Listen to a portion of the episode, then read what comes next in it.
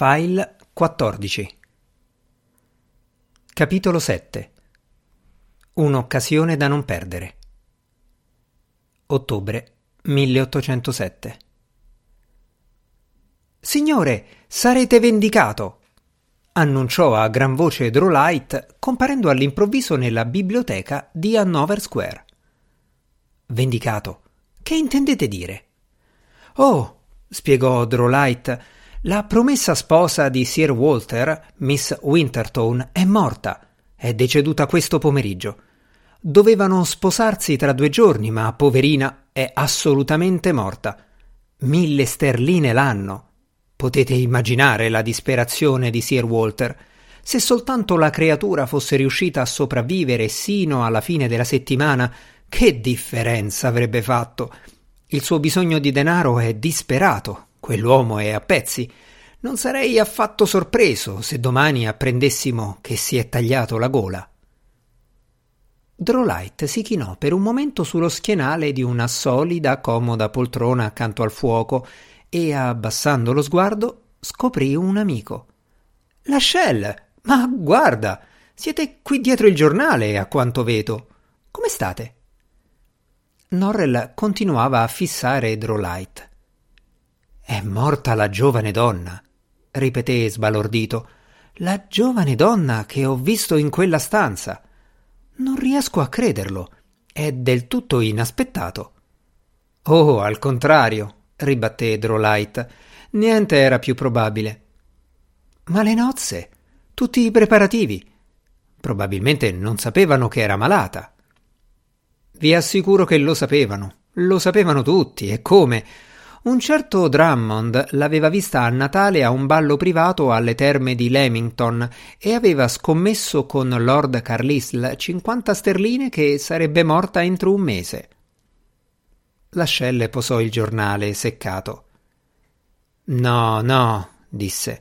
Quella non era Miss Winterton. Voi state pensando a Miss Ucamnix.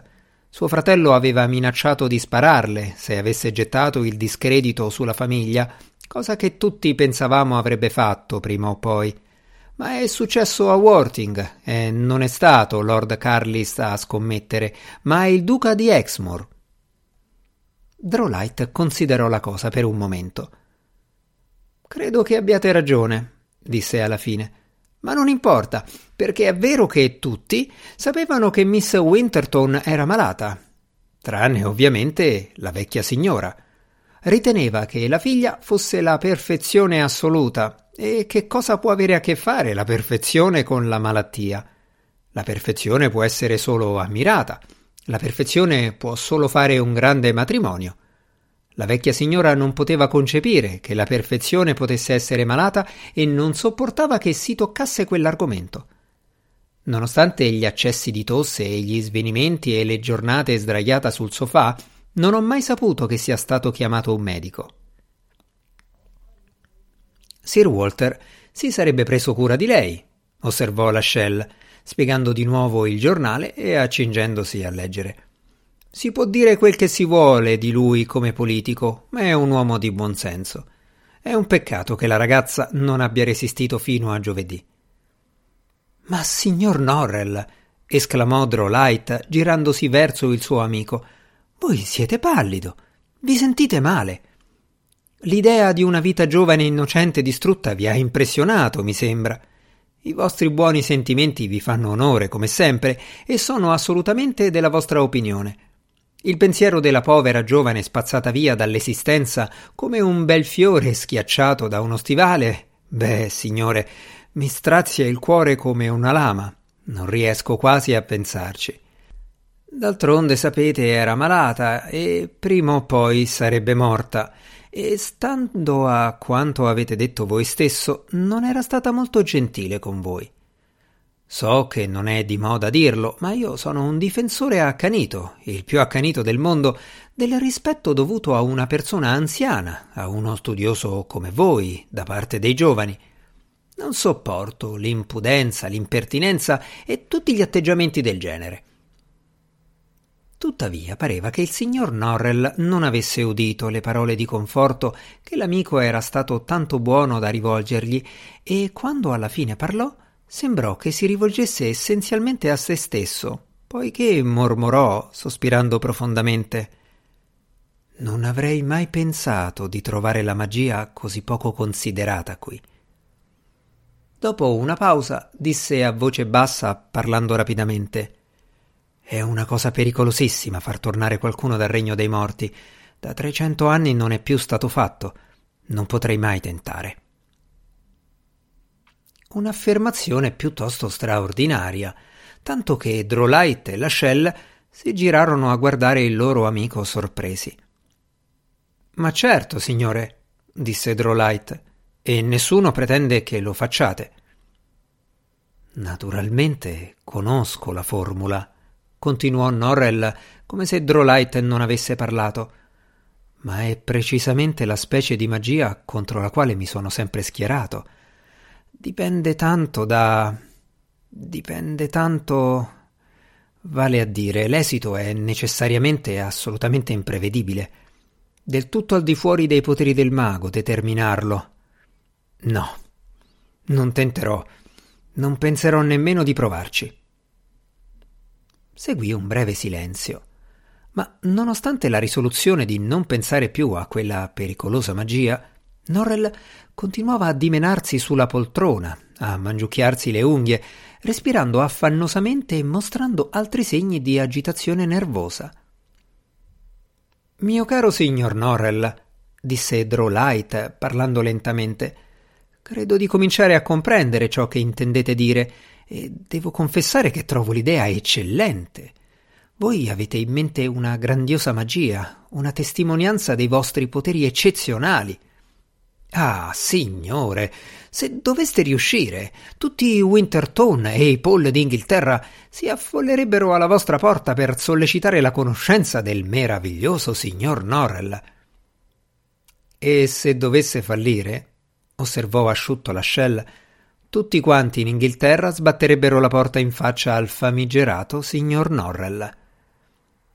Mio caro Lascelle, protestò con foga Drolight, che sciocchezze sono queste? Parola mia, non c'è nulla di più facile da spiegare di un fallimento.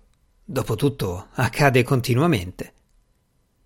Lascella affermò di non seguire il ragionamento e i due erano sul punto di litigare quando un grido angosciato uscì dalle labbra del loro amico. Oh Dio, che debbo fare? Che cosa debbo fare? Ho faticato tutti questi mesi per rendere la mia professione accettabile agli occhi della gente e continuo a essere disprezzato. Signor Lascelle, voi conoscete il mondo. Ditemi. Ahimè, signore, lo interruppe immediatamente Lascelle, mi sono fatto un punto d'onore di non dare mai consigli a nessuno e tornò al suo giornale. Mio caro signor Norrell, riprese Drolight senza aspettare che fosse richiesta la sua opinione. Un'occasione come questa non si ripresenterà più. Argomento di grande peso questo e che fece sospirare profondamente Norrell. E devo confessare che non mi perdonerei mai se vi permettessi di trascurarla. In un colpo solo, da un lato voi ci restituite quella dolce fanciulla, alla cui morte nessuno può pensare senza versare una lacrima, e dall'altro riassestate le fortune di un degno gentiluomo, e per generazioni a venire, grazie a voi, la magia tornerà alla dignità che le compete. Quando avrete dimostrato le vostre capacità, la loro utilità e via discorrendo, chi mai potrebbe negare ai maghi la venerazione e la lode alle quali hanno diritto? Saranno rispettati come gli ammiragli, assai più dei generali e probabilmente quanto gli arcivescovi e i lord cancellieri. Non sarei sorpreso se Sua Maestà stabilisse immediatamente una serie di titoli onorifici e nobiliari per i maghi, e voi, signor Norrell, sareste insignito del più alto di tutti, come arcimago. E tutto questo in un colpo solo, signore. In un colpo solo. Drolight fu compiaciuto da quel discorso La Shell, che spiegazzava il giornale con irritazione, avrebbe avuto evidentemente molto da dire per controbattere Drolight, ma si era messo fuori gioco con la sua dichiarazione di non voler mai dare consigli. La forma di magia forse più pericolosa, bisbigliò inorridito Norrell, pericolosa per il mago e per il soggetto. Beh, signore, disse Drolight con una certa logica, Suppongo che siate voi il miglior giudice del pericolo per quanto vi riguarda, ma il soggetto, come lo definite, è morto. Che può accadergli di peggio? Drolight attese per un momento la risposta a quella domanda interessante, ma il signor Norrell non parlò. Ora suono per la carrozza, dichiarò poi facendo seguire l'atto alle parole, e vado immediatamente a Brunswick Square. Non temete, signor Norrell. Prevedo che tutte le nostre proposte saranno accolte senza esitazioni dalle parti in causa. Sarò di ritorno tra un'ora. Dopo che Drolight fu uscito precipitosamente, Norrell rimase seduto per un quarto d'ora fissando il vuoto davanti a sé e la shell, pur non credendo nella magia annunciata da Norrell e quindi nemmeno nel pericolo che, secondo il mago, avrebbe dovuto essere affrontato fu contento di non poter vedere ciò che l'altro sembrava contemplare. Poi Norrell si riscosse. In gran fretta tirò giù dagli scaffali quattro o cinque libri e li aprì, cercandovi presumibilmente quei brani che avrebbero potuto aiutare un mago desideroso di risvegliare giovani donne dalla morte. Ciò lo tenne occupato per tre quarti d'ora, dopodiché si udì un certo trambusto fuori della biblioteca e la voce di Drolight lo precedette nella stanza. Il più grande regalo del mondo, talmente obbligati con voi. Drolight entrò danzando nella biblioteca, la faccia un solo immenso sorriso. Tutto benissimo, signore. All'inizio Sir Walter era un tantino restio, ma ora è tutto risolto.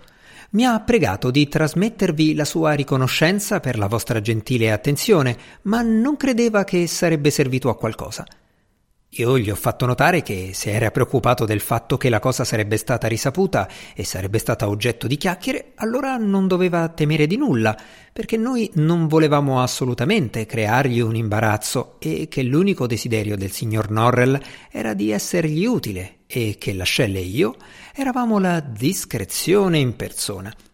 Ma Sir Walter ha detto che non era di questo che si preoccupava, perché la gente si sarebbe sempre fatta gioco dei ministri, ma che preferiva solamente lasciare Miss Winterton in pace. Voleva essere rispettoso nei suoi confronti. Mio caro Sir Walter, ho esclamato io, come potete dire una cosa simile? Non potete pensare che una ricca e bella fanciulla lasci volentieri questa vita proprio alla vigilia del matrimonio. Un matrimonio che avrebbe fatto felice proprio voi. Oh, Sir Walter, ho detto, Potete anche non credere ai poteri magici del signor Norrell, ma che male può fare tentare? A questo punto la vecchia signora ha afferrato immediatamente la logica di ciò che avevo detto. Si è unita a me nel perorare la vostra causa e mi ha parlato di un mago che aveva conosciuto nella sua infanzia, una persona di talento eccezionale e un devoto amico della sua famiglia che aveva prolungato la vita della sorella per parecchi anni, al di là di ogni previsione. Vi assicuro, signor Norrell, che niente può esprimere la gratitudine della signora Winterton per la vostra bontà. Mi prega di dirvi che dovete venire immediatamente e lo stesso Sir Walter sostiene che a questo punto non avrebbe senso rimandare. Perciò ho detto a Davy di aspettare alla porta e di non muoversi per nessuna ragione. Oh, signor Norrell, questa sarà una sera di riconciliazione. Ogni malinteso, ogni equivoco creato sfortunatamente da qualche parola mal scelta, tutto sarà spazzato via. Sarà come in una commedia di Shakespeare. Fu afferrato il pastrano del signor Norrell, egli stesso venne sospinto nella carrozza e a giudicare dall'espressione di sorpresa sulla sua faccia quando la portiera della vettura fu aperta e Drolight saltò su da una parte e l'ascelle dall'altra, ho il sospetto che Norrell non volesse affatto farsi accompagnare a Brunswick Square da quei due gentiluomini. La Shell si gettò sul sedile, sganasciandosi dalle risate, e disse che mai, in tutta la sua vita, aveva sentito niente di più ridicolo. Paragonando la loro corsa per le vie di Londra stretti nella carrozza del signor Norrell alle antiche favole francesi e italiane nelle quali gli sciocchi navigano in un secchio del latte per pescare il riflesso della luna nello stagno. Osservazioni che avrebbero ben potuto offendere Norrell se questi fosse stato in condizioni di ascoltarle. Arrivando a Brunswick Square trovarono una piccola folla in attesa davanti alla porta – Due uomini corsero ad afferrare le redini dei cavalli e la luce delle lampade a olio al di sopra dei gradini rivelò che si trattava di una dozzina di servitori della signora Winterton, tutti di vedetta, per avvistare il mago che avrebbe dovuto riportare in vita la loro giovane padrona.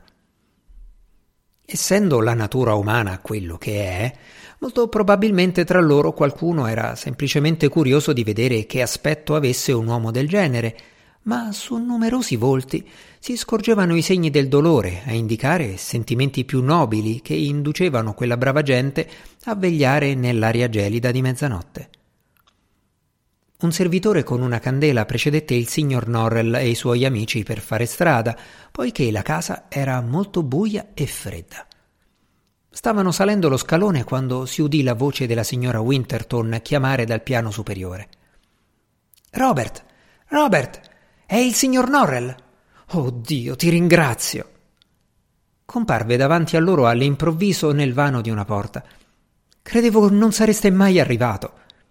Poi, con grande costernazione di Norrell, gli prese entrambe le mani e, stringendole forte, lo sollecitò a usare la sua magia più potente per riportare in vita Miss Winterton.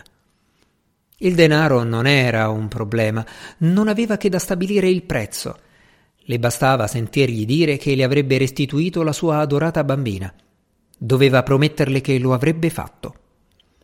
Norrell si schiarì la voce e stava forse per imbarcarsi in una delle sue lunghe e noiose esposizioni sulla filosofia della magia moderna, quando Drolight si fece avanti, prese le mani della signora Winterton e li salvò entrambi. Oh, vi prego, mia cara signora, esclamò, calmatevi. Il signor Norrell è venuto, come vedete, e dobbiamo mettere alla prova i suoi poteri. Vi prega di non fare più menzione del pagamento. Qualsiasi cosa farà stanotte, la farà per amicizia. E qui Drolight si rizzò sulla punta dei piedi e sollevò il mento per guardare al di sopra della spalla della signora Winterton, il punto in cui Sir Walter era fermo.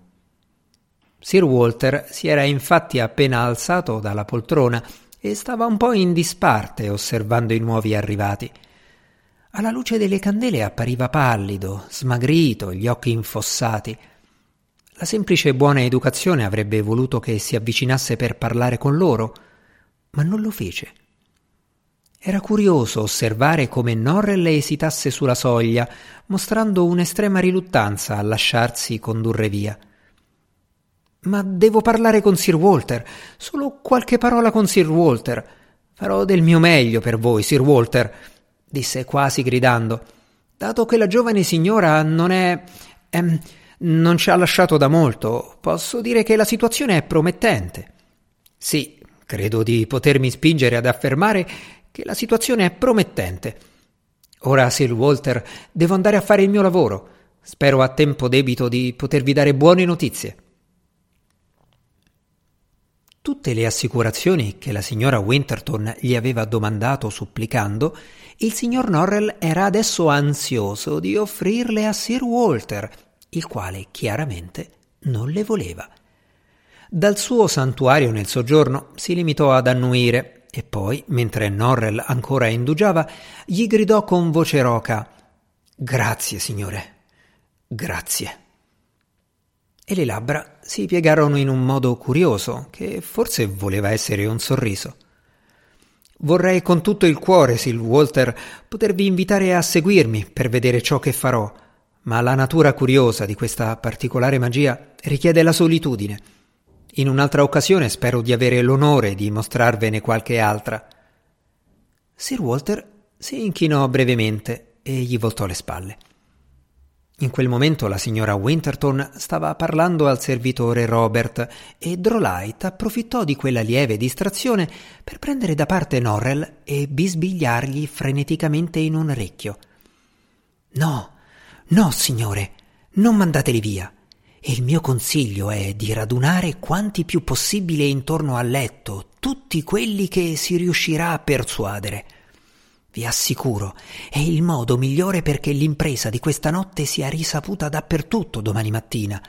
E non siate restio a usare qualche sistema per impressionare la servitù. Ricorrete ai vostri migliori incantesimi. Oh, che sciocco che sono stato! Se avessi solo pensato a portare un po' di polvere cinese da buttare nel fuoco. Voi non ne avete per caso? Norrell non gli diede risposta ma chiese di essere portato senza indugio nella camera dove si trovava Miss Winterton. Sebbene però avesse chiesto di essere accompagnato là da solo, i suoi cari amici, Drolight e Lachelle, non furono così scortesi da lasciarlo affrontare quella grande crisi della sua carriera in solitudine, e perciò tutti e tre furono condotti da Robert in una camera del piano superiore.